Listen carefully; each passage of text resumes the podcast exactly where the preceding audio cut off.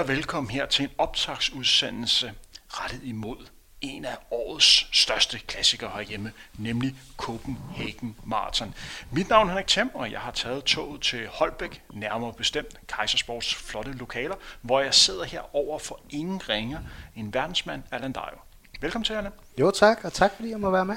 Årsagen til, at vi er taget herop, skyldes jo ikke kun, at jeg rigtig gerne vil snakke med dig, fordi det vil jeg, men det skyldes jo det faktum, at du skal jo spike årets Copenhagen Marathon. Og vi to lavede en udsendelse for et par uger siden, hvor vi lidt snakkede om London og Boston Marathon, og der nævnte du glæde dig rigtig, rigtig meget til lige præcis det her løb. Hvorfor gør du det? Jamen det er jo fordi, at det er, det er Copenhagen Marathon. Det er et, et dansk løb, der bliver prioriteret at blive, blive sendt på en, en platform, kan man sige, her under Discovery Plus, og, og forhåbentlig kommer den også på Eurosport 2. Så det er jo bare fedt, og det er jo et løb, man har en, en relation til. Så, øh, så derfor så, øh, så glæder jeg mig ekstra meget til lige præcis Copenhagen Marathon. Det var jo også, jeg har løbet tre maratonløb i mit liv. Det var, det var det første, jeg løb tilbage i 2012. Så det vækker jo nogle, nogle minder. Det var en varm dag, var det ikke? Endnu en varm dag? Jo, det var også, det var også en rigtig, det var en rigtig, rigtig hård dag. Uh, det var varmt. Det skal vi komme ind på øh, lige om lidt. Fordi det har, altså, hvis man gerne vil vide, hvornår foråret kommer til, til København, så skal man altid kigge, hvornår Copenhagen Marathon bliver afviklet for. Så kan man nærmest garantere, at det bliver godt vejr. Men som sagt, min gæst i dag er Allan Dajo, der er marketing og brand øh, strateg her hos Kaisersport, øh, hvor vi øh, sidder, og så skal han spike Copenhagen Marathon på Discovery. Det er lidt usikkert nu, om det også bliver vist på, på Eurosports kanal, og det var vi ikke helt sikre på endnu, var vi? Nej, ikke helt, men øh, det, det kommer jeg ud med på mine profiler, hvis øh, vi er så heldige. Og øh, det vi sådan skal, skal gøre i dag, det er jo, at vi skal jo lave en optagsudsendelse til det her løb, der har været afviklet øh, hver gang siden 1980, dog med to aflysninger tilbage i 2020 og 2021 på grund af øh, corona. Og det er det måske største løb, vi har herhjemme. I hvert fald i forhold til prestige. Det er noget, vi kommer ind på lige om lidt. Vi starter med at tage en snak om, hvad Copenhagen Marathon betyder for os øh, hver især. Vi laver en kort historisk gennemgang om nogle af de løb, som er relevante at, øh, at huske. Og så snakker vi lidt om, hvad den nye rute kommer til at betyde. Hvad betyder det, at det bliver varmt? Hvad har det af betydning, at det her det er dansk mesterskab? Der er også nogle løber, der går efter at klare et VM-krav. Den tredje og sidste del, der snakker vi lidt om favoritterne, både til det danske mesterskab for herrer og damer, og så også snakker hvem der er favoritter til at vinde selve løbet, hvor vi lige så godt sige, som det er, det vil nok være en overraskelse, hvis det er en dansk løber, som bliver den første løber over stregen. Det er jo ved at være et par år tilbage. Kan du huske den sidste danske løber af Copenhagen Martin for herrerne? Uh, er det en Simon... Nej, der var hele løbet. Så er det jo Martin Parkhøj, ikke? Det er rigtigt, så er det... Selv samme 2012. I 2012, ja hvor han kom, øh, kom først over øh, stregen. Men det var også været, det har været en langsom øh, vindertid, ikke? Ja, men han, øh, ja, han driller mig ofte med, at han har vundet Copenhagen Marathon, og jeg ikke har. Så nævner jeg for ham, at da jeg løb året efter, så hvis han holdt det samme tempo, som han gjorde i 2012, så var han kun 38, der var i mål. Men øh, ja, Martin Parker, ham kan man godt savne og høre lidt, lidt mere fra en gang imellem. Han var kæphøj på en god måde. og hvis der er nogen, der vil vide mere til Martin Parker, så kan jeg lige smide et link ind i shownotesen om han sejr i 2012 under det perfekte løb, hvor han gennemgår den dag. Hvor man kan sige så meget, han var kørende den dag, og det var han også i, i, i podcasten. Men vi sidder som sagt her i, i Kaisersport. Igen, vi har nævnt det før, man kan du lige sætte lidt ord på dit, på dit arbejde i Kaisersport. Hvad sådan er vigtigt for dig lige nu her? Jamen, øh, jeg arbejder jo øh, primært med, med brand og marketing, og ligesom med øh, til at, at positionere sådan øh, kommercielt. Øh, Øhm, så det handler rigtig meget om, øh, om det. Så jeg er sådan, kan man sige, meget ind over vores, vores sådan, profil, øh, og så hele det her komplekse univers. Vi er jo en hybridvirksomhed, der ligesom forener et øh, butiksmiljø for øh, løbesko og beklædning, øh, men vi har også den her klinik, øh, ved siden af for fysioterapi. Øh, så vi, øh, vi kan ligesom øh, noget, vores, øh, vores gode kollegaer i branchen ikke kan, og det er jo både vores fordel, men også nogle gange det svære ved at forklare slutbrugerne, hvem, hvem vi egentlig er, fordi at vi er ikke bare en butik, og vi er ikke bare en klinik. Øh, så der er meget arbejde i det, øh, faktisk, i, i forhold til, at vi, øh, vi lykkes med at få fortalt og gjort opmærksom på, hvad vi er, hvad vi tilbyder. Og det er jo sådan, at øh, vi to, nemlig Frontrunner og øh, KSO, har aftalt at lave lidt større arrangement, som vi godt lige kan røbe lidt for til, til efteråret i forbindelse med et andet stort maratonløb. Kan du sætte lidt ord på det? Jamen, øh, vi har jo i, i KSO øh, indgået et, øh, et rigtig fedt partnerskab med H.C. Andersen Marathon. Og øh, der øh, ja, var jeg jo så i mit arbejde, kan man sige, lidt inde øh, over det også, og tænkte, jeg kunne godt tænke mig, at vi, øh, vi prøvede at lave øh, den første øh, live podcast øh, udsendelse direkte fra en løbsmesse med et live publikum og noget, hvor man også kunne øh, følge med på, øh, på live, altså i, øh, på Instagram, Facebook, øh, og så efterfølgende også, at det kunne udgives som, som podcast. Og så tænkte jeg, hvem, øh, hvordan kan vi få det her til at ske? Og så tænkte jeg jo, min gamle ven, Henrik Thiem og Frontrunner, det er jo et, øh, et match øh, made in heaven. Og så, ja, så ringede jeg jo til dig. Og nu, øh, nu, nu bliver det en realitet. Og øh, nu sidder vi her, og det bliver en stor dag. Vi sidder jo og optager øh, fredag den 12. maj. Denne udsendelse er forhåbentlig ude også senere fredag den 12. maj. Og kan også lige røbe lidt om, at der måske kommer noget lidt billede og lidt video ud fra den her udsendelse. Vi er jo to flotte fyre, der har valgt at fejre fredagen og det, det pæne vejr med at sidde i solbriller. Og det skyldes det faktum, at jeg mødte ind og, øh, og snakkede med dig, og så var jeg lige inde og gøre mig klar, lige have lidt drik lige på toilettet, før jeg trykker play. Så kiggede jeg mig selv i spejlet og fandt ud af, at jeg lignede sådan en panda. og det gjorde simpelthen, at øh, jeg var simpelthen for grim til at være med i sådan en udsendelse her, medmindre jeg har solbriller på. Ja. Og du valgte som den sympatiske mand at følge trop. Selvfølgelig, selvfølgelig. Altså, man øh, skal jo huske, at man behøver jo ikke, øh, altså solbriller virker også øh, indenfor. Det gør også, det også når solen ikke sker. Der er faktisk nogle løber, som en gang imellem stiller op indendørs med solbriller. Ja. Udover Ingebrigtsen-brødrene. Så er der faktisk ikke. Men øh, det værste, jeg har set, og nu skal vi til at snakke maraton lige om lidt. Det værste, jeg har set, man har løbet indendørs med for en løber. Ved du, hvad det er? Nej. Der var engang en uh, keniansk løber, der hed Indugo. Han stillede op til verdensmesterskab indendørs, iført en stor strikhue. Det synes jeg trods alt var det værste. Ja, men jeg er også sådan meget med, med beklædning og hvordan man klæder sig. Altså, øh, vejret må jo aldrig blive en afgørende præference for, hvordan du klæder dig. Men øh, man lagde mærke til, stor strikhue indendørs til verdensmesterskab på 3000 meter. Vandt han? Han vandt. Jamen, så, så har han jo ret. så kan man det hele, når man vandt. Men uh, lad os uh, gå ud i det. Vi skal altså yes. have fokus på Copenhagen Marathon. Hvad betyder oh. det løb for dig? Jamen, Copenhagen Marathon var, var det første øh, løb, øh, jeg sådan, øh, trænet op til, kan man sige. Jeg startede med at løbe øh, blev hævet med af min mor til nytårsløbet i 2011 inde i Sparta. Nu skulle vi pludselig til at løbe, og der var, der var stor brok hjemme i, i familien.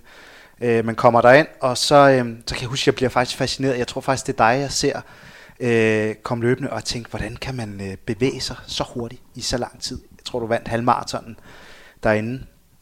Øh, og så tænkte jeg, det, det, det, må, det må jeg prøve. Og så, så begyndte jeg at træne og så løb jeg, tilmeldte jeg, det er jo den klassiske, ikke? så kan man løbe, så skal man selvfølgelig løbe maraton, ikke? og så blev det, så blev det Copenhagen, som øh, jeg, jeg kom igennem. Det tog mig 3 timer 5-36 øh, minutter. Øh, vild, vild øh, oplevelse. Så øh, jeg kan huske ude ved 36, der blev jeg overhældet af, af Elvis, og ved 38 blev jeg overhældet en mand i, i barter, så jeg fik en eller anden respekt for det foretagende, så tænkte jeg, jeg bliver nødt til at løbe det igen, fordi at jeg skal ikke overhældes af Elvis og en mand i, så, i bare Så du fik både lidt historie og musik undervejs på det løb, udover at du lærte lidt om dig selv? Ja, ja så, øh, ja, så det var, øh, det var, en, det var en, ja, også en varm dag og en hård dag. Men øh, god oplevelse. Jeg må sige, at Copenhagen Marathon har også altid haft et lidt specielt øh, plads hos mig det er jo et, det er jo et løb, hvor jeg på en eller anden måde har været en del af i sådan de sidste 20 år. Enten som, som speaker, altså selv at spike løbet inden for målområdet, eller så kørt i, i frontbilen, øh, hvor at jeg har spiket løbet øh, fra, fra bilen, og moret mig rigtig, rigtig meget med det. Øh, så har jeg også løbet løbet tilbage i, i 2013, og så har jeg også øh, løbet, løbet sammen med øh, hvad kan man sige, min, min hustru og mit, øh, min første pige i Baby York, og hun ved siden af tilbage i, i 2019. Så på en eller anden måde vækker det sådan en, en masse minder, og det er jo en, det er jo en stor dag. Øh, det er jo en, en folkefest. Der er noget specielt omkring øh, Comic Marathon. Øh, det kan noget. Hvis vi kigger imod den her udgave i år, hvad for et løb kan vi forvente? Jamen, det bliver jo på mange måder øh, startskuddet for, for det, vi også kommer til at snakke om senere. Altså den her nye, øh, det her øh, retake Copenhagen Marathon ligesom har taget på sig selv med at få en ny visuel identitet og en ny rute. Øh, men det er også dejligt at se øh, de bedste øh, maratonløbere i, i Danmark være, være samlet og, og, og løbe mod hinanden.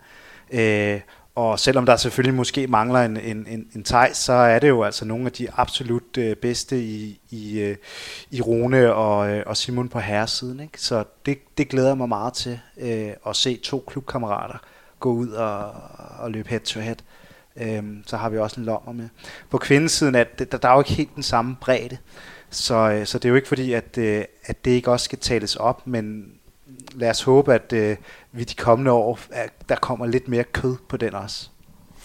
Så men kan vi tillade os at have visse forventninger også rent tidsmæssigt på søndag?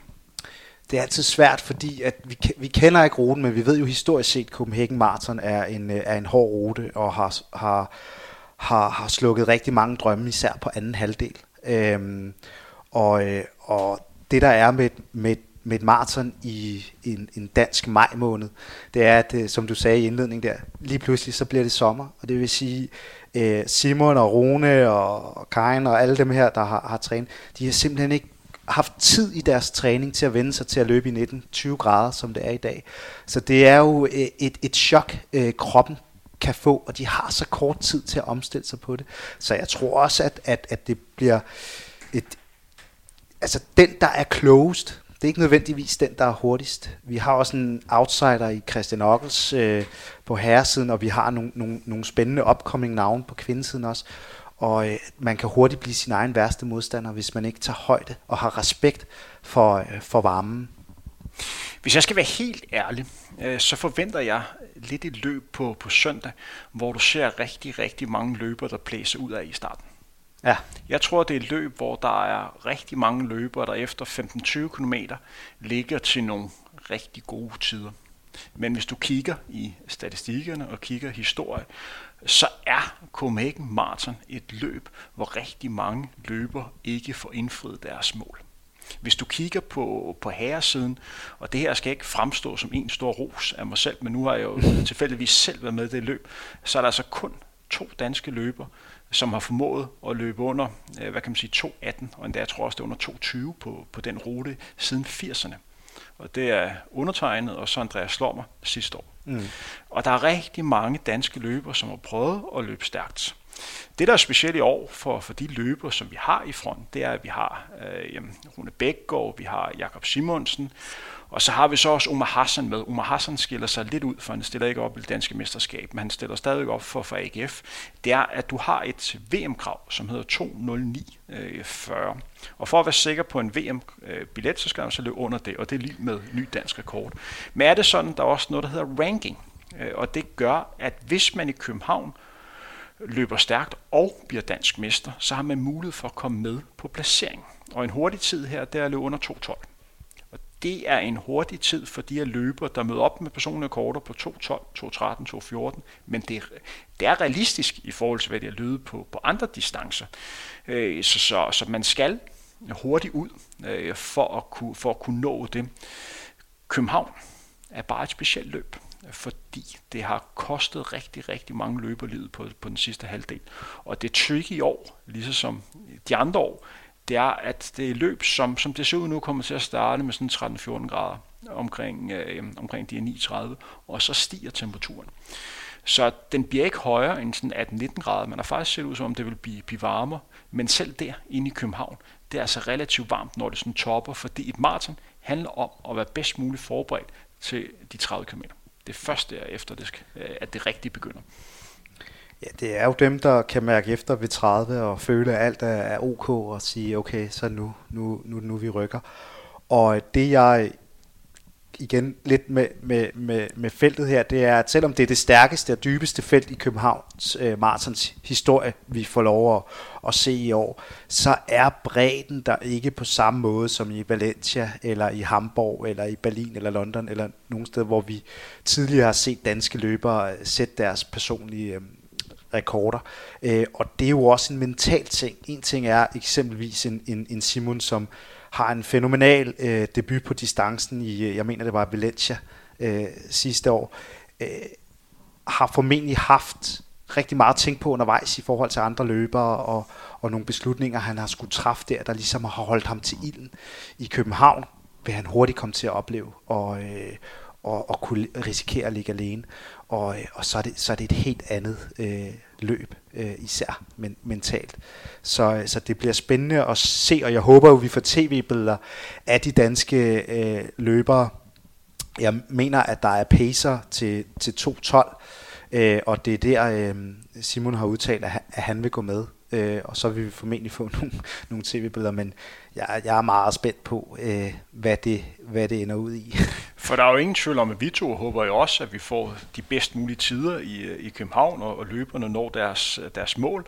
Men vi kan hurtigt blive enige om, at det som en masse løbere har set, de har jo set et, et billede af, at de på hjemmebane i København til det, der er en af de største løb, vi har hjemme, man præsterer og rammer det perfekte løb, hvor man øh, klarer VM-krav og nok også bliver dansmester. Det er det billede, man ligger og træner, når ja. det begynder at blive hårdt. Men en ting er, at man, at man tænker det. En anden ting, det er, om det her det også rent faktisk kommer til at ske. Ja, det kan kun øh, tiden jo, øh, jo vise. Øh, om ikke andet, så synes jeg, det er befriende, at vi er et sted på den danske langdistancescene, hvor at en, en løber kan gå ud og sige, at han, han løber efter 2.12 i København, og det ikke er fuldstændig øh, hed ud af, af, af røven, skulle jeg til at sige, at det ikke er, er, er fuldstændig en, en vanvittig tanke. Øh, og det er nok det, jeg sådan er, egentlig er allergladest over, at vi har nogle løbere, der, der faktisk viser øh, noget niveau nu, som vi ikke har set sådan rent breddemæssigt før. For, bare lige at skære ud i pap, ruten er blevet hurtigere i København, men den hurtigste danske herretid ved Københavns Marathon siden midten af 80'erne, det er 2.17. Og det var Andreas Lommer sidste år. Så, så, så 2.12 i København, selvom ruten er blevet hurtigere, det kommer vi også ind på. Det er hurtigt. Det er hurtigt. I København. Lad os øh, gå lidt videre. Din bedste oplevelse med Copenhagen Marathon? Jamen, jeg har jo et, øh, jeg har jo et par stykker. Nu fortalte jeg lige om nogle forfærdelige oplevelser før med, med Elvis og en, og en barfodsløber. Jeg tror, øh, mit, min fedeste oplevelse, det var et løb, hvor at øh, mig og min kammerat, en der hedder Jonas, øh, vi skulle løbe øh, pace. Øh, det, har vi, det har vi gjort to gange derinde, men det her, det var første gang, og det var der, hvor Endbro ligesom, det var sådan en upcoming øh, Endbro og vi skulle, øh, vi skulle trække et felt af løber ud til 30 km i sådan noget 43 minutter per, per kilometer. Og da vi øh, siger farvel og tak ude ved de 30 km, der, øh, der rammer vi tiden to sekunder for hurtigt. Øh, og det var for mig en kæmpe oplevelse, fordi det var den der, det er jo nogle år siden, men det var det her med, prøv at høre, løb er ikke øh, bare en, øh, en egoistisk øh, enkeltmands øh, ting. Det, det er noget, vi kan gøre som hold. Og øhm, den eneste, der klarede det i feltet der, det var den legendariske øh, øh, Peter, Peter Vestergaard. Var det Peter Vestergaard PV? Det var PV, ja.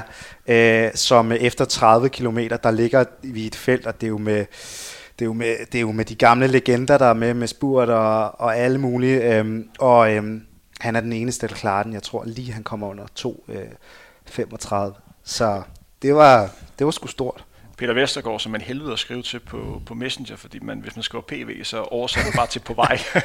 ja, men han er jo en af, jeg kan huske, han var en af dem, jeg så rigtig meget op til, da jeg, øh, da jeg øh, skulle videre fra mit, øh, fra mit hårløb der i 2012, og begyndte at stifte sådan et bekendtskab med, med hele det her starten til, til til det, der er nu i forhold til de her øh, sociale løbefællesskaber. Det var jo ikke, hvad det er i dag. Øh, der var ikke særlig meget øh, pop at komme efter, skulle jeg til at sige. Men, øh, men, men det var fedt. Så øh, kan jeg også huske, øh, at vi på et tidspunkt kommer løbende ud ved søerne. Og det er jo også igen, det er jo her, hvor at, øh, det her dron, fænomenet dronning Louises bro, hvor det går fuldstændig amok, øh, er til at starte. Og jeg kan huske, før vi løber jo der i feltet, glæder os til, at vi skal over den her bro. Øh, og så øh, lige pludselig så er der sådan lidt snak, og nogen, der griner i gruppen.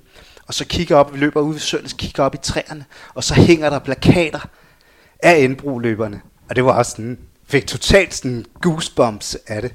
Så det var sgu meget, øh, det var faktisk meget rørende på en eller anden måde. Så det kan noget, det der løb. Åh, oh, man kan jo se det på dig nu her. Jeg savner det, ikke? ja, ja, så, så, men det er, også, det er også noget specielt. Lad os, øh, lad os gå lidt videre, og så snakke om den der sådan specielle hype, der er omkring et, et maraton. Øh, der er jo mange forskellige distancer, og øh, personligt, den distance, som jeg nok synes er den hårdeste distance at løbe, det er, det er en femmer. Jeg synes, femmer er en, en modbydelig hård distance, fordi du bare har det hårdt allerede fra første minut, og så skal man bare ligge på de der sådan tæt på 100% i de der sådan, øh, for mig sådan, 13, 14, 15 minutter, hvad det nu var. Det er mega hårdt. Martin skilte sig lidt ud, fordi det også mere var en mental udfordring, fordi man sådan kunne tænke rigtig meget undervejs, at det handler om at træffe de rigtige beslutninger, og der var så mange måneders træning, der sådan skulle, øh, hvad kan man sige, skulle retfærdiggøres i det øjeblik, man stillede til, øh, til start. Men vi to sidder og snakker om Copenhagen Marathon. Jeg kan jo fornemme det på det, også når jeg snakker med andre løbere i byen. Der er sådan en speciel hype omkring et, maratonløb, især i, i vores hovedstad København. Og det må du også kunne fornemme i dit arbejde her i, i Kaisersport. Hvad er det, der er så specielt ved et, ved maratonløb og så i vores hovedstad? Jamen, det er jo den nære relation, der er, er mange. Du kender folk, der skal løbe. Du kender folk, der har trænet op til det her og snakket om det. Du, øh, du, du er tæt på det, din familie øh, kan være der, dine venner kan være der. Så det er jo lidt noget andet, end hvis man tager ud og oplever et af de store øh, majorløbs øh, ude i verden. Det er, en, det er en anden oplevelse. Og så det her med, at du kan løbe øh, i, i hovedstaden på, på, på veje, øh, du normalt ikke rigtig øh, kan løbe på, og opleve byen øh, på den måde. Men det er jo helt klart det, at det, du er på hjemmebane, og når alle 12.000 løbere, der stiller til start, på, øh, på søndag, de står med en eller anden følelse af, at alle tilskuerne ude på ruten, de kigger på mig. De hæpper på mig. Og det er jo det, det, er jo det, det kan. Det, jeg sammenligner det lidt med skolernes motiondag, da man var lille. Jeg kan huske, stå hjemme foran spejlet og lavede, du ved, sådan løbebevægelser, fordi at vi skulle to gange rundt om skolen, og så stod alle dem, der ikke var sendt afsted på 10 km. Og det er det der med, at man får faktisk lov til at få det der i, i sin egen by, eller i den danske hovedstad, det der spot på en. Så og det der med at løbe på gader, øh, som man kender i forvejen, det kan bare noget. Ja. Det der med, at man har været her før, og man nogenlunde ved, okay, de sidste en del år, der har målet været nede ved, ved Islands Brygge, og der ved man nogenlunde, okay, når man er ved Fældeparken, så er der omkring de der sådan 7 km til mål, og man ved, okay, så skal man lige ned til kastellet og sådan andet. Så man har en langt mere for større forståelse af, hvor man skal hen. Det er både mm. godt og så også skidt, fordi det kan også være øh, rimelig trist at vide, okay, der venter lige en bakke, eller venter lige nogle, nogle brosten, eller øh, nogle sving. Men den der den der øh, genkendelighed, den er, bare, den er bare fed at have. Men det gør jo også, at det med at have naver på, det får jo en helt ny dimension, når man stiller op på hjemmebane. Fordi jeg kan huske, at jeg løb i 2013, og jeg kan lige så godt sige, som det var, at hvis jeg ikke blev dansmester den dag, så var det en kæmpe fiasko, fordi det løb skulle jeg bare vinde. Mm. Øh, så, så det med at stå på stregen og vide, okay, altså det skal lykkes i dag. Ja. Det gjorde det så også, men jeg havde godt nok mange naver på den ja. dag. Og, øh, og i forhold til mig, da jeg sådan løb igen, seks år senere, da jeg stillede op i 2019 og løb sammen med min, øh, min hustru og mit, mit barn i joggeren, der kunne jeg nyde det på en helt anden måde. Det der med at sådan kunne løbe en maratonløb, hvor man kunne tage anden impulser ind, og hver gang der var nogen, der hæppede på en, så kunne man sådan hæppe igen og sådan andet. Det var fandme en fed følelse. Og det der med at bare være mere til stede i løbet, ja. i stedet for at bare have så forbandet travlt og sådan skulle hurtigt fra, fra A til B. Det var også en fed oplevelse. Det, altså, det var bare, jamen, altså, jeg kan huske, at Øh, jeg, de sidste par kilometer løb jeg foran, lige sættet øh, så løb jeg tilbage igen, og så løb jeg så det sidste stykke med, min, med mit barn i hånden, og så sammen med min, øh, sammen med min hustru, der sådan, øh, løb i mål. Og det var en fed oplevelse at have. Rent tidsmæssigt var det skidt, fordi jeg smed jo fem minutter på den, på den måde der. Men altså, jeg var ligeglad, fordi mm. det var ikke det, der talte den dag. Så, så det var en fed oplevelse for mig.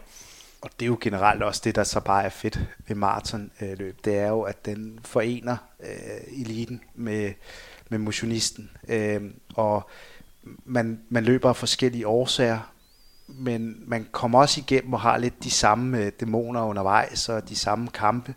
Øh, og nogle løber for, for at kunne vinke og, og sige hej og få et kick øh, ud af det. Andre løber øh, og, og kigger bare ind i ryggen på, på løberen foran og, og tænker, jeg skal bare med her og hænge på. Og nogle løber for at, at vinde. Øh, men, men det der bare er i det, det er, at, at uanset hvad du løber det for, så når du kommer i mål, så har du haft de samme oplevelser øh, undervejs. Og du har altid noget at snakke om sammen. Altså den hurtigste kan snakke med den langsomste, og de vil have noget til fælles.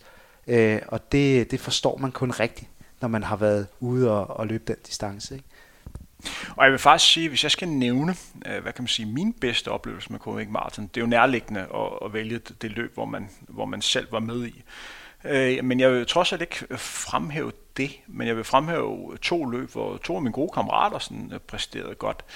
Jeg tror, det var tilbage i 2008, hvor en af de løber, som jeg trænede allermest med øh, gennem årene, en der hedder Kasper Hunderup Dahl, blev nummer to ved det danske mesterskab, som var et fantastisk resultat for ham, og det bedste, han oplevede. Det med at være derinde og være med til at spikke det i mål, det var en stor oplevelse for mig. I 2012, der har jeg trænet rigtig meget med Martin Parker, og det med at sidde i speakervognen og lige pludselig kunne se, at han ikke bare blev dansk mester, men også vandt løbet. Det var også fedt. Altså, jeg var jo nærmest lige så glad som ham øh, for at kunne, øh, for at kunne dele det her øjeblik med ham, så det var jeg øh, taknemmelig for, at jeg sådan havde, havde mulighed for. Og det med også at kunne se undervejs, se den her sådan publikumsglæde, øh, som der er, fordi der er mange mennesker derude, og der er bare den her, øh, hvad kan man sige, sådan fascination. Og det med at komme ud, når jeg sidder sådan i speakervognen, det er jo, man, man sidder med sådan en megafon, og så sidder man sådan og råber, man er med folk, man, sådan, øh, man, man kender sådan anden, og der er et stykke tid siden, man lige har hilst på dem og sådan vinket ud. Det er bare fedt, mand. Så det er, det er en kæmpe oplevelse, som, som jeg er glad for at have haft. Og apropos uh, Martin Parkhøj, så kan man jo også gå ind på YouTube og finde nogle, uh, nogle videoer fra løbet i 2012, så det er bare sådan en anbefaling til, til den, der bliver, bliver dansk mester, så ser man lige, hvordan man lige hvordan man lige jubler over sådan et mesterskab der. Det, han, det, det kan han altså. Han gjorde det med stil. er du sindssygt, han tog uh, tapen der med, med, med stil. Det er, det, det er et billede, jeg kan, kan genkaldt hele tiden. Det er, det er fedt. Han ejede løbet, for han kom over stregen. Som sagt, der findes en hel udsendelse med ham, og det synes jeg, man skal, man skal høre, fordi det er, øh, det er, det er, en, god, øh, det er en god udsendelse. Hvis vi kort skal gennemgå nogle af de, de seneste udgaver af Copenhagen Marathon, øh, og så starter vi i 2010, der fik vi også en dansk sejr på, på det tidspunkt. Der var en Aarhus-løber, Mikkel Kleis, som vandt Copenhagen Marathon i, i 2022, som også er en af hans største resultater. Året efter, der vandt en finde, øh, Morten øh, Bøstrøm, der vandt i, i 2.21. Han er ellers øh, mest kendt for at være en af verdens bedste orienteringsløber. Og så hvis man søger på ham på YouTube, så kan man se et klip, der er blevet set flere millioner gange, hvor han løber op sådan en skihopbakke. og kæft, han løber stærkt op. Og han har også løbet op af sådan nogle, sådan nogle trapper, hvor han har sådan en 400 meter bakke, hvor du bare går opad med trappetrin, hvor han bare løber voldsomt stærkt op. Så, så han, han løber stadigvæk, og er også en løber, som jeg har konkurreret en del med i, igennem årene. Det, der er også interessant i det her løb, det var, at der dukkede ung dansk løber op, som man ikke rigtig har hørt for, der blev nummer tre. En gut, som jeg kom til at konkurrere med øh, senere, også træne lidt med Lars Bullolfsen, i, øh, der løb 2.27. Vi har nævnt 2012, det var Martin Parkhøj. Det var der, hvor det også begyndte at blive varmt. For 2012, det var det også begyndt at ramme de, de varme dage. 2013, hvor jeg selv var med, der regnede så øh, en del, men øh, i 14, 15, 16, Øh, 17, 18 og 19, var der alle sammen øh, varme dage, hvor man også undervejs havde problemer med høj luftfugtighed. Og typisk var det sådan, at det steg sådan 10-12 grader øh, undervejs. I, øh, I 2022, sidste år, der blev sat en ny løbsrekord øh, for herrene med Segai for i træer, der løb 2, 8, 25 eller 23 og hele fem løb under, løb under 2.10 ved den lejlighed. Og der fik vi også øh, et dansk mesterskab, som blev vundet af Karen Enrik øh, for Aarhus 1900 efter længere tids kraftsygdom, hvor hun altså kom tilbage. Lidt af en comeback, må man sige. Hun var også senere med til Europamesterskabet i øh, München. Og så fik vi Andreas Lommer, øh, som altså løb den, den hurtigste tid øh, siden øh, midten af 80'erne med den her 2.17. Han lå længe til at klare em på under 2.14.30, men havde det hårdt de sidste 5 km. Det var en overraskende sejr ved den lejlighed. Ja, det var en, det var en stærk præstation af Lommer, som øh, jeg tror ikke, vi fornærmer ham, hvis vi siger, at han, øh, han løb tør for ben fra, fra 35 øh, og, og hjem af. Men, øh, men virkelig en, en, en stærk sluttid, øh, og, og også noget, der vidner om et, et uforløst øh, potentiale øh, her.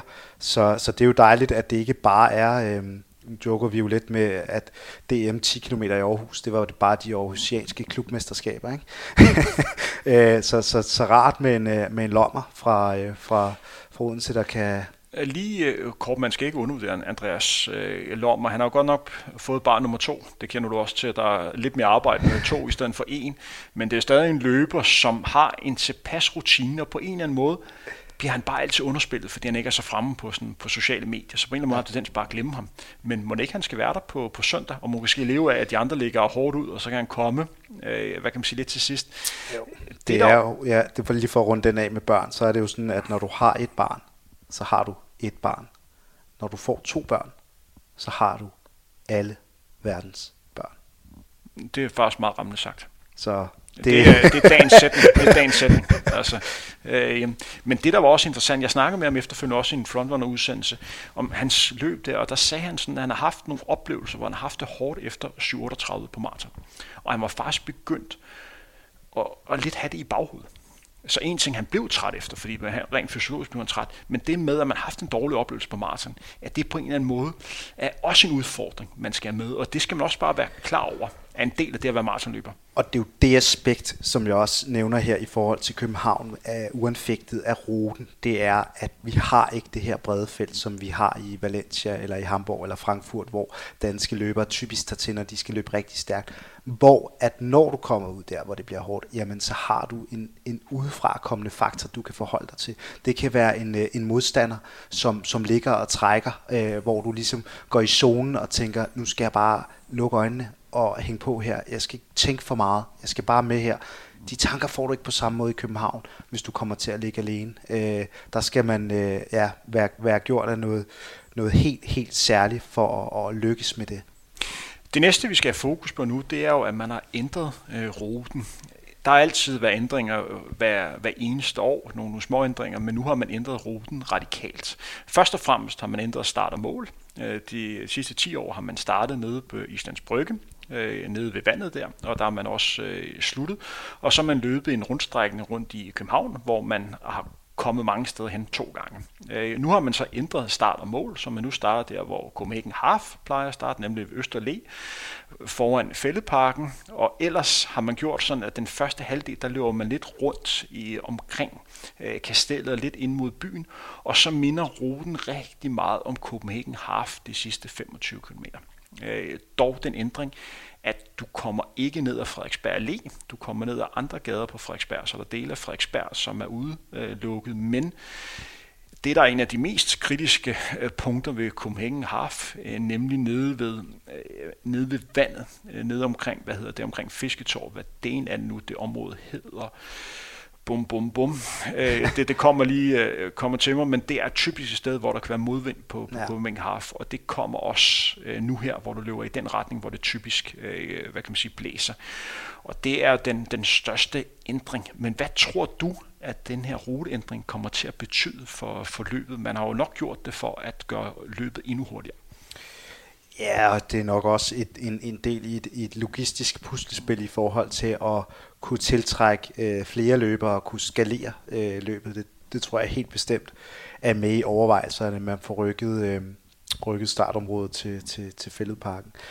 Det, det, det kan gøre, det er, at nu, nu ved vi det jo ikke, men det, der er spændende, det er, at får man bygget en, en hurtig anden halvdel, på ruten, øh, og får vi pludselig nogle af de her internationale løbere til at knalde nogle gode øh, tider af i år, jamen, så bliver det måske et løb, der bliver mere attraktivt for øh, eliten og, og dem øh, lige under. Øh, og det gør jo, at man øh, på sigt vil kunne skabe nogle endnu stærkere øh, felter på maraton på, på dansk øh, grund, og det vil være til stor gavn for vores hjemlige øh, maratonhåb, kan vi sige, at man, øh, man har det som en, en mulighed i Danmark.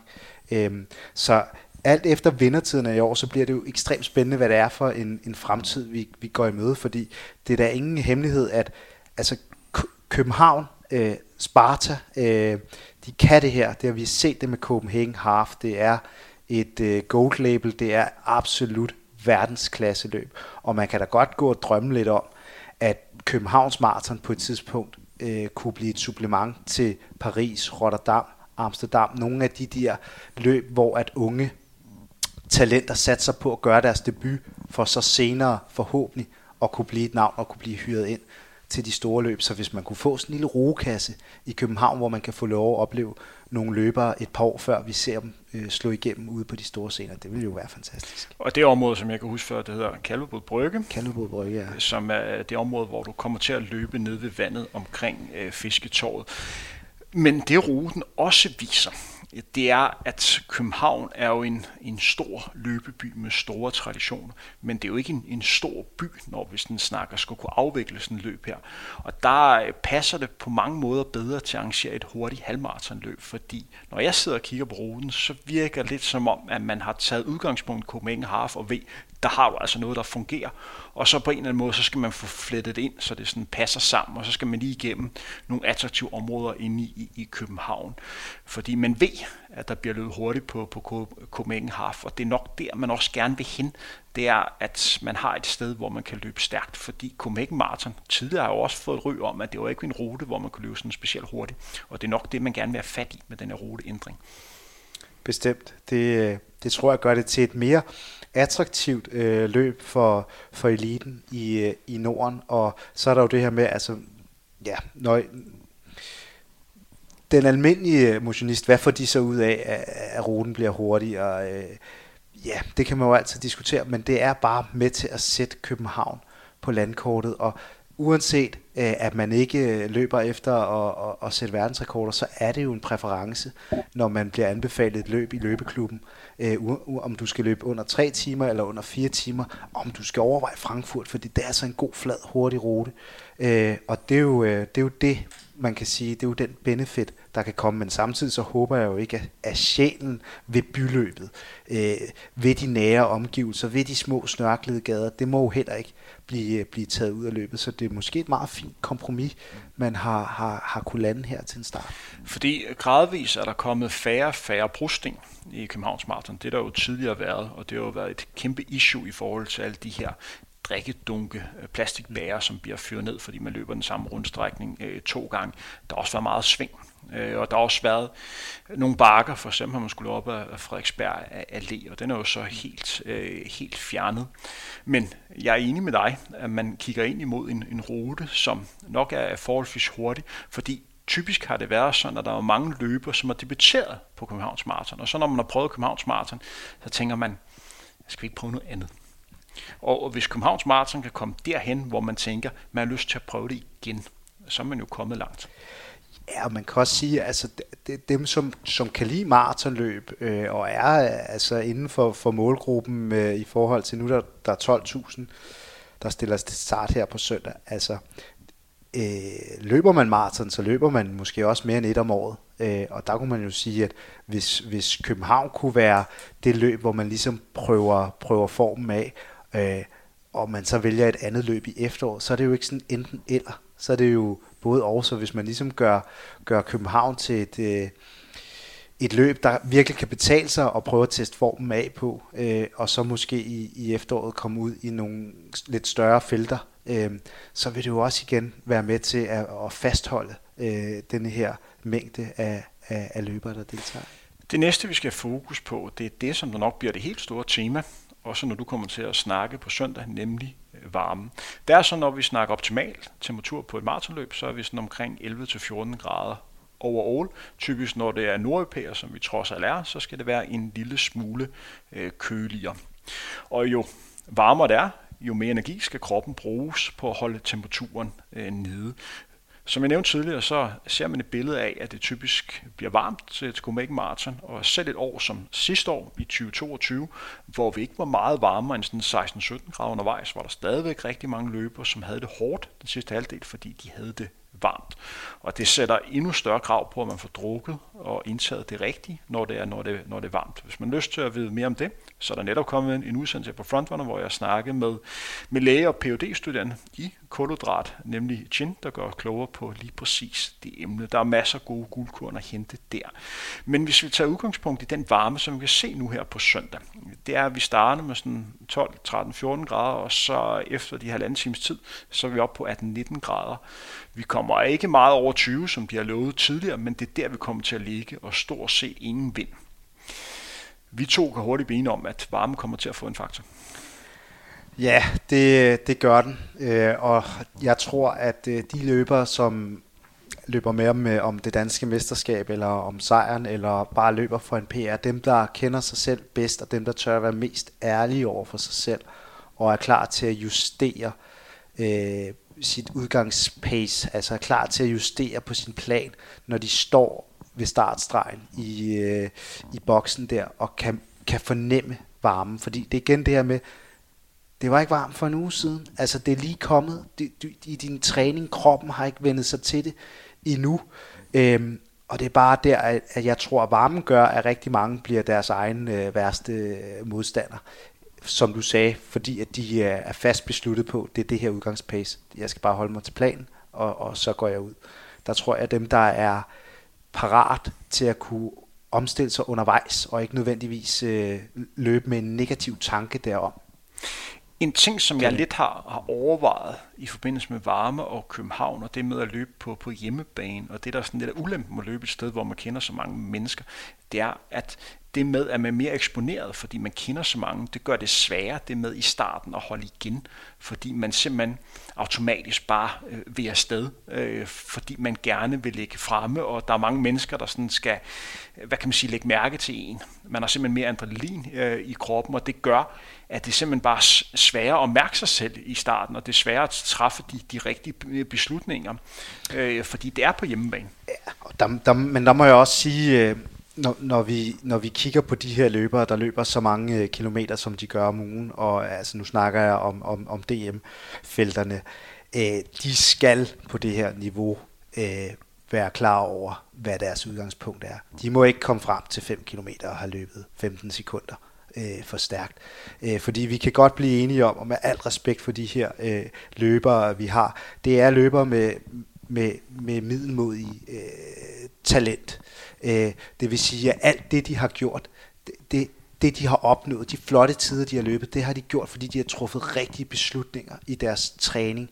Altså lige ud over Omar, øh, som, som jo åbenlyst har et, et, et, et, et talent, så vil jeg sige, at for eksempel en, en, en Simon, jamen, der tror, jeg, øh, der tror jeg også, Simon selv måske også vil sige, at det er nok ikke talentet, der har bragt ham til der, hvor han er i dag. Det er det, er det at kunne træffe de rigtige beslutninger i sin hverdag. Simon har jo før været ude og lige slå et slag på tasken, for at han ikke løber vanvittigt mange kilometer om ugen, og han faktisk har en dogme, læste jeg om på et tidspunkt, at han maks måtte løbe, jeg tror det var 130, øh, og at han mente, at inden, inden for den mængde kunne han opnå et ret, ret stort potentiale. Øh, så, så det er jo det, at de her løbere, som ikke er, er, er gjort af, af, af, af talent, de skal træffe de rigtige beslutninger. Og det skal, det skal de vide, og det skal de være, være dygtige til. Så jeg vil blive, øh, jeg vil blive overrasket, hvis vi ser øh, løbere på søndag, der går ud og, og, og klokker de første 5-10 km split øh, umiddelbart øh, højere end deres kapacitet øh, er til. Og så må vi også sige, at når vi snakker om de løber, som ligger og konkurrerer om de danske mesterskaber, øh, og det er også løber, som håber på at komme med til større mesterskaber, EM, øh, VM og måske endda også OL, det er også løber, som vi også kan forvente, at de er fuldstændig styr på at kunne løbe under de her forhold det er jo en del af det at være løber, og det at være eliteløber, og skal kunne lære at håndtere, når det er varmt. At det så alligevel kan få indflydelse på dine sportslige præstationer, øh, det er noget andet. Men hvis du gerne skal præstere på et stort mesterskab, så skal man også kunne lære at præstere, når det er varmt. Fordi det bliver ikke nemmere, når de for eksempel skal stille op til VM i august måned i Budapest, eller OL næste år i Paris. Det bliver nok bare værre. Så, så det er en del af det at være, være løber. Og der bliver du altså, øh, der bliver du målt øh, blandt øh, nogen, som er rigtig, rigtig hardcore inden for, inden for det område, fordi det er en del af det at være eliteløber. Det, du altså, det skal du altså kunne magte. Og det er jo, det, og det er jo ikke fordi, at de ikke må, øh, må gå hårdt ud, eller gå hårdt ud undervejs, men det er i forhold til den plan, de nu engang har forløbet. Så hvad der sker efter øh, 25 30 km, der er det jo fair nok at tænke, jeg går bare med her, fordi jeg føler, at jeg har den lige nu. Øh, og så kan man gå ned. Det, det, det skal man aldrig nogensinde have kritik for, at prøve at løbe sin, sin chance. Men det, man, det, det vi skal være opmærksom på her, det er løbere, der skal have styr på de første, øh, på, på første halvmarathon øh, i, i, i, i søndag. Den forventning må vi, må vi have. Og her snakker vi om, at de skal holde stabile hastigheder alle 5 km ind til halvmarathon, og så må vi så se, hvad der, hvad der sådan sker derefter. Øh, og, og det handler også om at prøve at ligge så tæt på de her 66, som er udgangspunktet, hvis du skal prøve at ramme en, en 2-12-tid. Øh, det vi også skal have fokus på nu, det er det at løbe i København kontra at løbe andre steder. Vi har lidt snakket om det. Det med at løbe på hjemmebane. Man er mere eksponeret, man vil gerne præstere. Der er måske lidt mere nerver på, man kender også, man kender også ruten. Kan vi kort, lige hurtigt rise op de gode ting ved at løbe på hjemmebane, og de værste ting ved at løbe i København? Lige nævne. Kan du nævne en god ting ved at løbe på hjemmebane? Øh, det er nemt at komme til. Forberedelsen. Øh, jamen, man er motiveret. Mm. Øh, man vil gerne lykkes. Hvis vi skal have fokus på, hvad for nogle ting, som er dårlige ved at løbe på hjemmebane. Øh, jeg vil sige, i forhold til København, så er det bredden af løbere, der kommer ind øh, omkring 2.12 og 2.14 på, øh, på, øh, på, på, på Københavns Marathon på, på søndag. Den, øh, den er der ikke på samme måde, som hvis de skulle ud og løbe de her tider i, øh, i udlandet. Større løb. Jeg er enig med dig, og så vil jeg sige, at det med, at man løber på hjemmebane, det er, hvis der kommer krise undervejs, og det gør der typisk på, på et maratonløb, der bliver du altså ramt dobbelt når man løber på hjemmebane. Jeg kunne huske, jeg snakkede om det med Mio sidste år også i en, en frontududsendelse, hvor han havde et, et hæsligt løb. Han har løbet rigtig, rigtig godt, hvor han har løbet meget, meget tæt på de her 2.14.30, som var nok til at kvalificere sig til EM. Han skulle også løbe Københavns Marathon, og han var 10-12 minutter efter den her dag her. Og han sagde, at hver eneste gang han mødte en, han kendte, altså han, han synes, det var fedt at møde en, han kendte, men han nærmest lyst til at grave sig ned, fordi han, han var lidt skuffet over sig selv, og havde det dårligt og andet. Og det har måske været nemmere, hvis han løb et andet sted, hvor han ikke kendte så meget. Øh, og det gjorde, at den her krise, den blev bare endnu værre, fordi han bare hele tiden blev mærket om, okay, det, er, det spiller bare ikke. Ja, det er jo, ja, det får, det får en negativ øh, effekt og en negativ energi, at der er, øh, er mange, som, som kender dig og måske har nogle forventninger til det, men det er jo også det med, med, med løbere, øh, på, på, på godt og ondt, men man tror jo, man er alle i hele verden lægger mærke til, til en. Øh, så det fylder meget mere ens tanke om, hvad tænker de andre kontra det, de andre rent faktisk tænker. Øh, der, er ikke, der, er, der er slet ikke, øh, de andre tænker slet ikke så meget, som man selv gør, og den værdi, man tillægger det. Så det er jo også noget mentalt, der, der kommer til at ligge, rode, til at ligge og, og rode rundt op i hovedet på en. Og det er jo det, der kan være fordelen ved at, at løbe i, øh, i udlandet, hvor at øh, man måske kan, kan fokusere lidt mere. Men sådan en som Martin Parkhøj, altså lad os tage en løber som ham, det er jo også, hvad er du for en type person? Altså, han, øh, han vil 9 ud af 10 gange blive en bedre løber af at løbe i København. Og så kan det være sådan en som Mio, 9 ud af 10 gange, vil blive en dårligere løber øh, af at løbe i København. Fordi hvis vi tager udgangspunkt i, i Martin Parkhøj, for han er et meget godt eksempel, fordi Martin Parkhøj, han har simpelthen så meget tro på sig selv. Han har så meget øh, selvtillid, at nærmest tror, at han kan, han kan score et træ i fældeparken. Han tror nærmest, at han giver som det træ. Træet skal nok sige ja til ham. Martin Parkhøj skulle have været min far. Øh, men øh, når vi sådan snakker selve løbet, fordi til det løb i 2012, altså den bedste løber på papiret den dag, var en anden løber, der hed Jeppe Farsø, som havde løbet markant hurtigere end Martin Parkhøj. Men allerede fem dage før løbet, Martin Parker var godt klar over, okay, hvis det her bliver et normalt løb, så vil Jeppe slå ham. Men Martin begyndte jo allerede at, at, at skubbe lidt til Jeppe, så fem dage før, der var kommet sådan en artikel, hvor Jeppe Farsø, han, nævnte, han, han var benævnt som en af favoritterne, og Martin Parker, han slags klasket ind på hans øh, private væg på Facebook. Hvad er så favorit? Er du klar til søndag? Og han ved godt, at Jeppe han sidder der og bliver, bliver meget nervøs, fordi det betyder meget for ham. Og, og før løbet stak han også bare hele tiden til, øh, til Jeppe. Og, og det kan man mene om, hvad det er, men det er jo en del af spillet.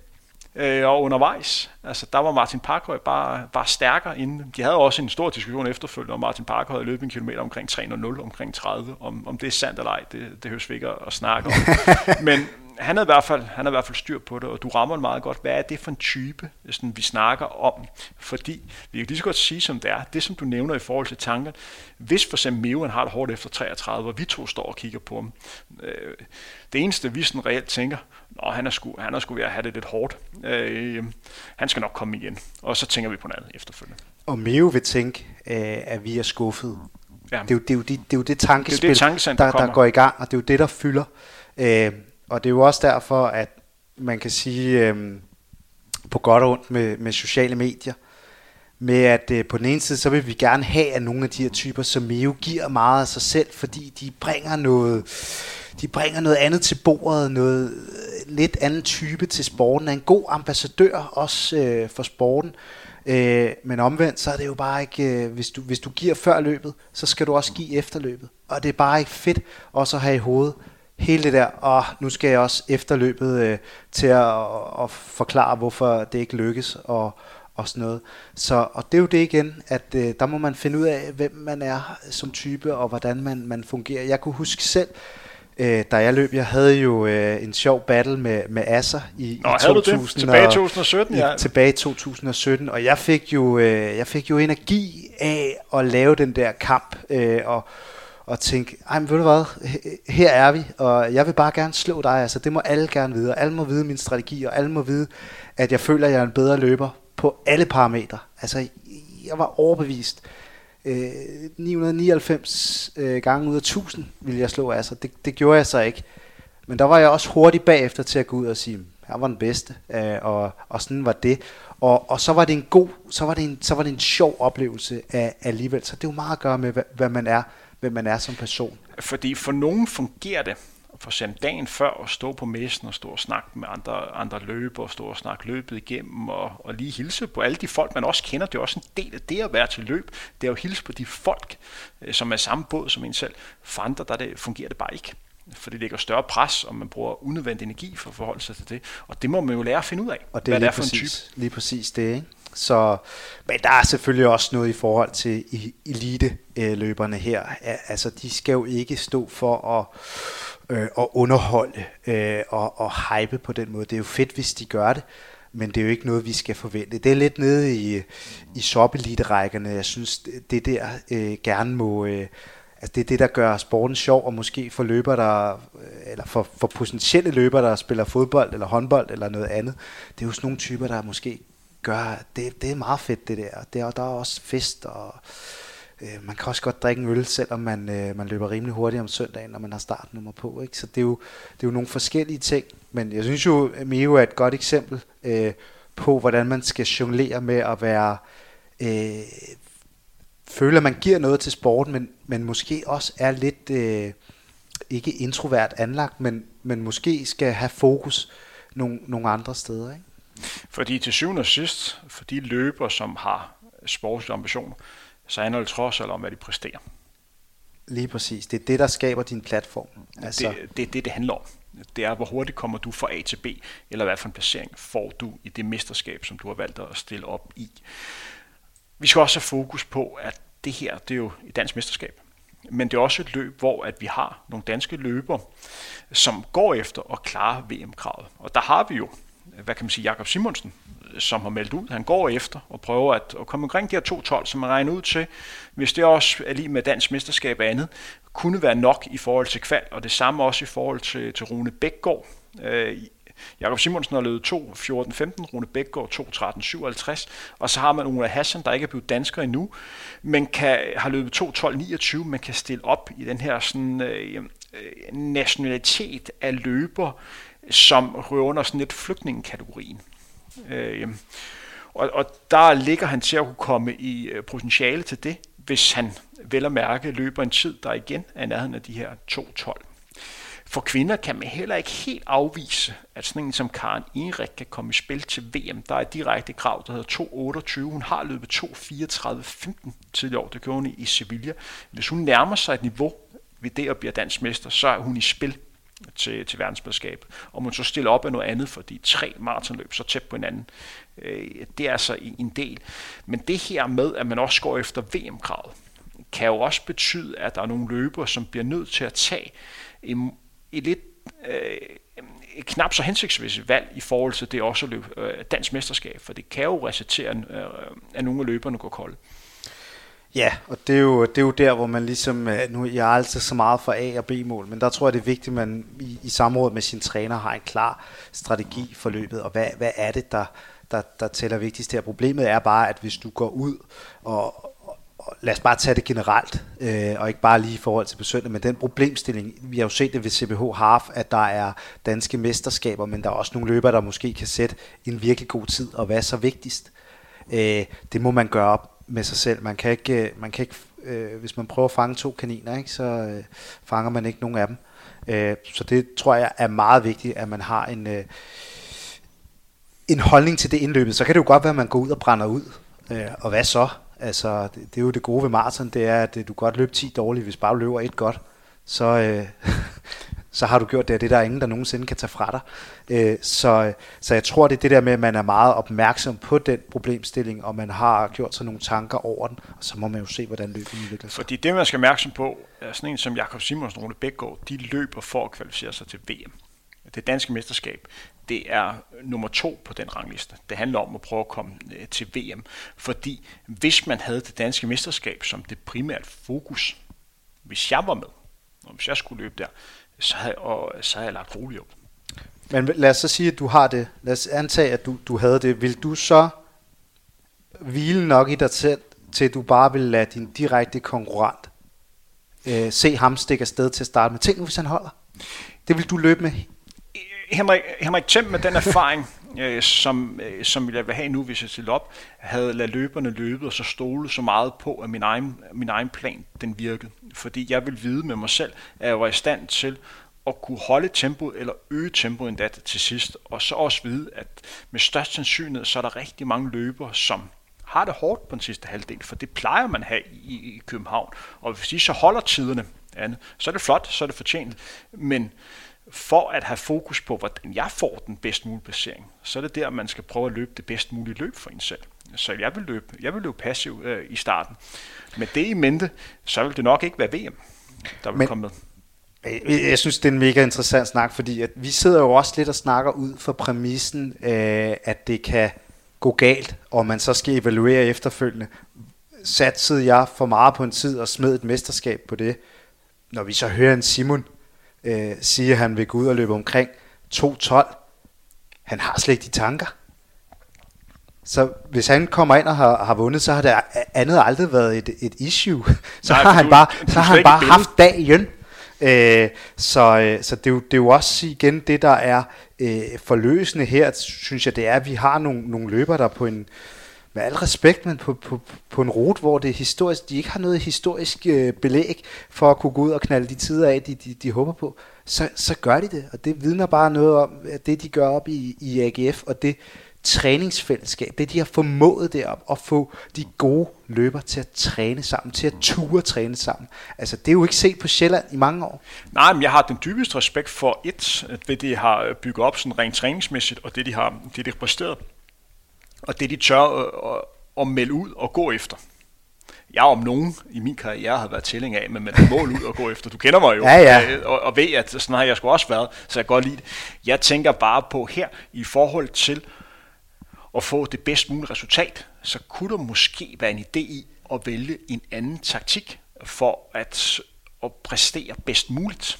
Jeg kan godt lide den anden model med at melde ud, men den anden mulighed kunne måske også øh, være den rigtige at gøre, men det får vi ikke at vide. Lad os gå lidt videre og have fokus på selve favoritterne øh, til løbet. Allerførst vil jeg gerne lige høre dig. Når jeg nævner Andreas Lommer, Jakob Simonsen, Rune Bækgaard, og så har vi sådan et Rune Hassan, uh, øh, Omar Hassan lidt hen. Hvem synes du er, er, er den største favorit til løbet? Hvem tror du, der er? Hvis det er sådan overall, så, øhm, så tror jeg, øh, hvis, hvis Omar rammer dagen, så, øh, så, så, tager, så tager han, øh, han formentlig øh, stikket. Øh, men, men det ved vi ikke. I forhold til duellen mellem øh, Simon og Rune, og der er vel også en, en, en Ockels, som lidt er outsider, øh, så, øh, så kan man...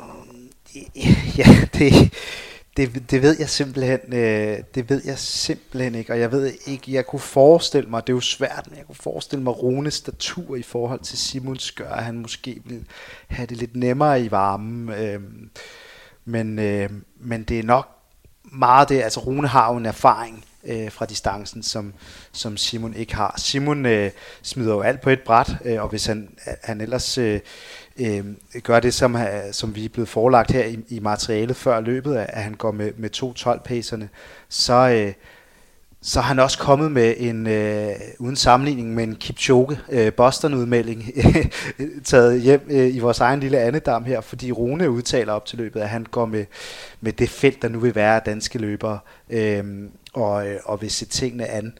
Øh, så det er jo også to forskellige øh, approacher til løbet, og man kan jo ikke, man kan jo ikke rigtig snakke om, om altså det skal jo være på samme forudsætning, så hvis de har forskellige strategier, så kan man jo ikke dømme Simon øh, på, øh, at han, øh, han løber ud og, og, og slår sig selv ihjel, skulle til at sige, øh, i forhold til Rune, hvis det aldrig var målet at, at blive bedste øh, dansker.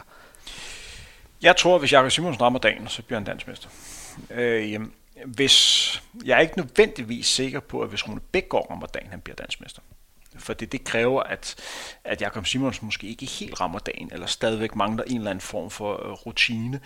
Det, der kan være en held for sådan en som Aarhus og Andreas Lommer, det er jo, at de løber foran, at de går kolde til sidst. Så kan de komme i spil til et dansk mesterskab, fordi det er ikke urealistisk, at de kan blive dansmester. Andreas Lommer var jo ikke den store favorit øh, sidste år. Det var jo det var Thijs og Rune øh, og Mio, men, øh, men Lommer endte med at vinde, og han vandt da øh, suverænt. Så, så meget, meget kan ske. Men øh, hvis vi tager den præmisse, at alle løbere rammer deres topniveau, så synes jeg, Simonsen er favorit, ud fra hvad han har vist øh, tidligere i år. Ja, så en, øh, en, en, øh, en af de hurtigste debuttider i, øh, på, på distancen herhjemme, ikke? Det var en flot tid, som han løb i, i Valencia øh, i 2022, øh, hvor at de andre løbere også satte øh, sat ny personrekord, så det var, det var en god dag.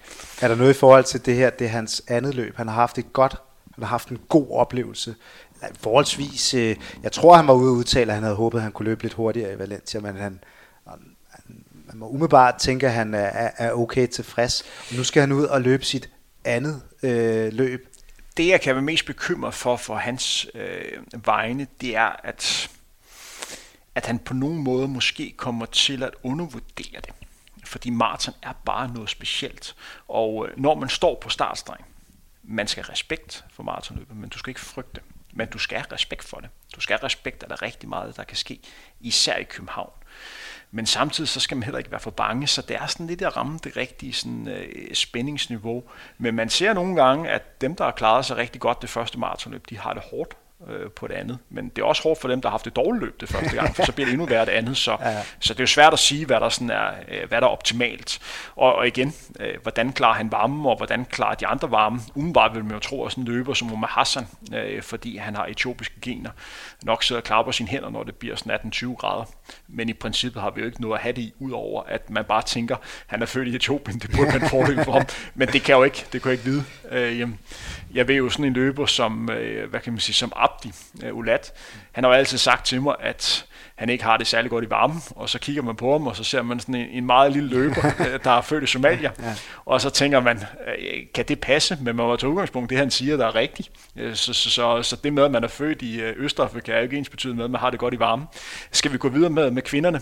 Den store favorit er jo hende her, Karen Inrik, der lød 2, 34-15. Er vi ikke enige i det? Jo, der, der det igen. Hun, hun bliver sin egen værste øh, konkurrent, og øh, det bliver jo spændende at se, hvordan hun, hun griber sådan et løb an her, lige netop med, med varmeforholdene, og hvad, hvad form hun, øh, hun kommer op til, til løbet i, om hun vil lægge og lurepas, eller og, og tage den øh, home safe, eller at hun bare går ud og, og tænker, de der 2, øh, 4, 35, jeg har, de skal, det, der skal lige et hak ned. Så det bliver spændende. Hun kommer jo til at have forhåbentlig øh, en fordel af, at der vil være flere løbere øh, omkring hende i, i, i feltet, end, end for de hurtigste danske her.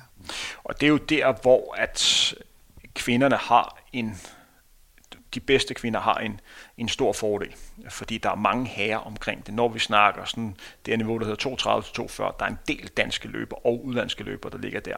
Øh, så, så, og det kan man så diskutere for og imod, om det er godt ved et dansk mesterskab, fordi selvfølgelig er det en fordel med det, men det er også ens med, at de løber, øh, de løber hurtigere. Og det vil også være, være skrækkeligt at se et scenarie, at de løber sådan en halv time før, og så kommer til at løbe helt alene. Det vil nok ikke give at stille op i andre løber, vi kan nævne, det er sådan en som Stine Schøning for, for Indbro, der løbet 2.46 i Valencia sidste år. Camilla Wallin, som også har løbet der omkring. Hun har været en del skadet, men altså en løber med et stort talent. Katrine Højgaard, som stiller op for Aldas Runners, er nogle af de løber, som nok skal ligge og kæmpe om, øh, om medaljer. Er der nogle løber, som jeg har glemt her, som du også har noteret? Nej, ikke, øh, ikke lige uh, umiddelbart, nej. Hvis vi går, går videre og så kigger på, øh, hvem der kommer til at vinde løbet, og der har vi jo en masse udlandske løber med. Det er altid specielt, når vi snakker Copenhagen Marathon.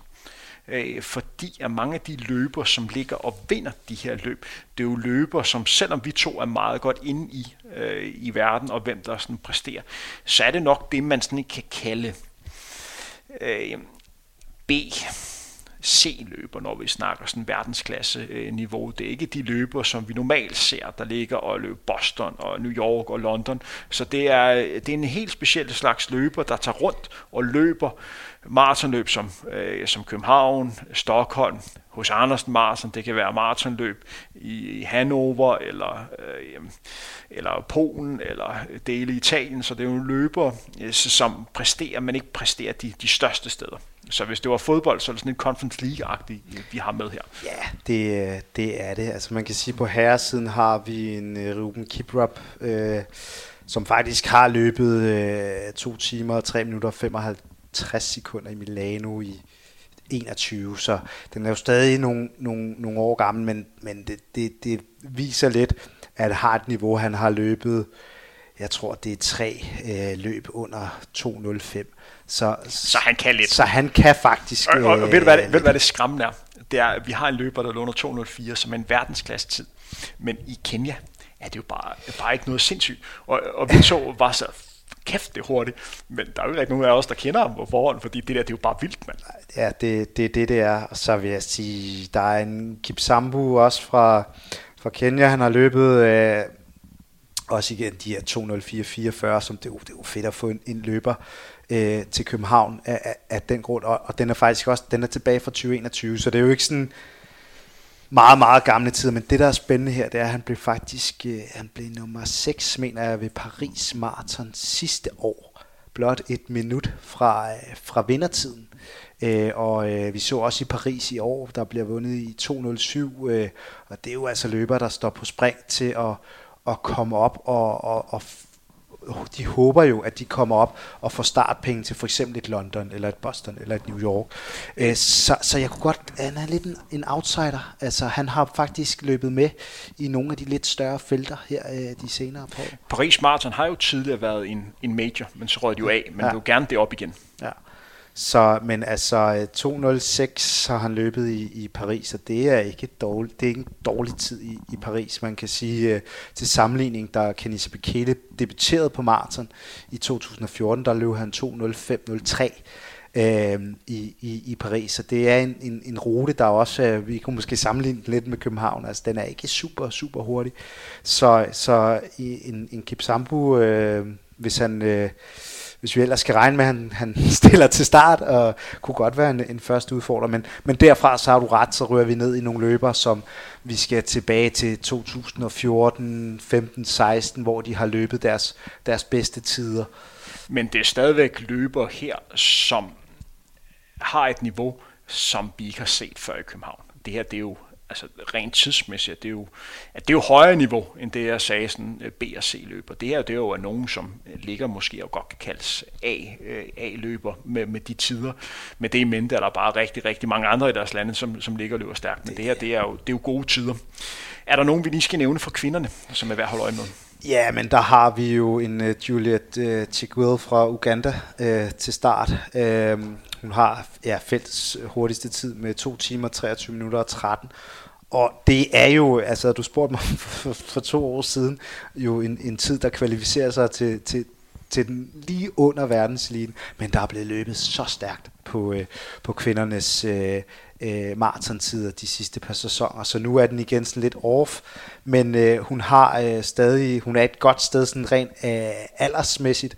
Hun har løbet 1.10 ved et, øh, ved et løb i, i Polen på, på den halve distance i år, så hun har deltaget ved OL og har noget erfaring, så det er jo også, det, det, det er sgu meget godt... Øh, det er sgu meget godt navn at få til start. Jeg tror faktisk også, da hun løb sin, sin personlige rekord i 2020, der var det også øh, national rekord, øh, og vi snakker altså om, om en stærk, øh, et stærkt løberland som, som Uganda, så, så igen et, et spændende, og der er måske en til at, til at udfordre hende.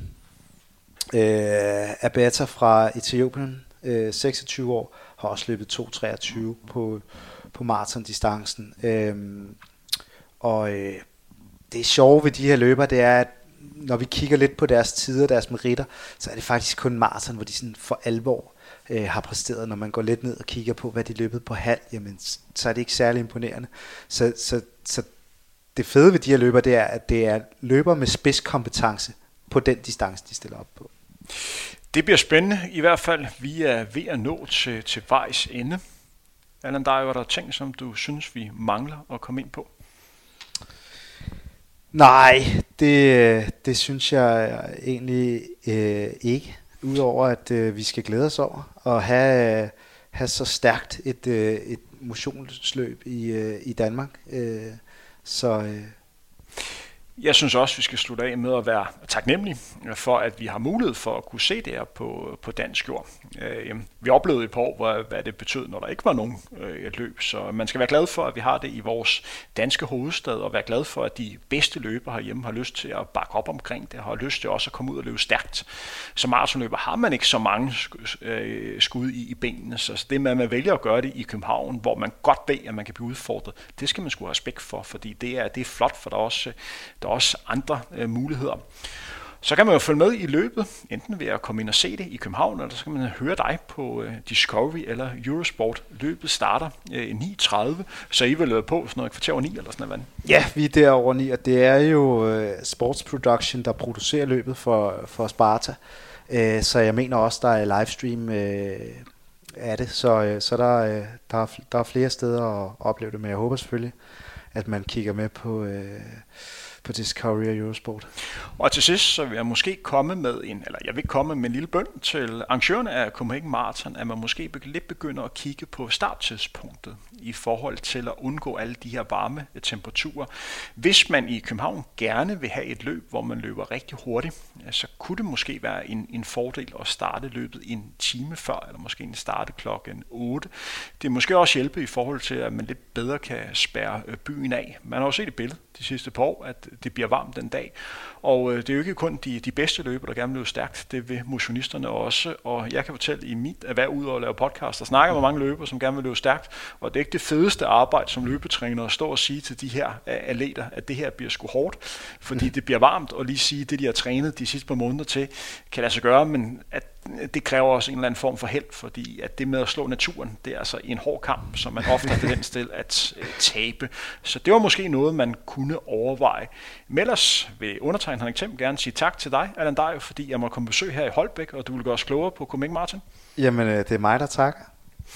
Men ellers så er der jo bare at runde af, og så ønske jeg alle sammen en rigtig godt øh, løb her på søndag. Øh, vi høres ved igen. Det her var Frontrunner.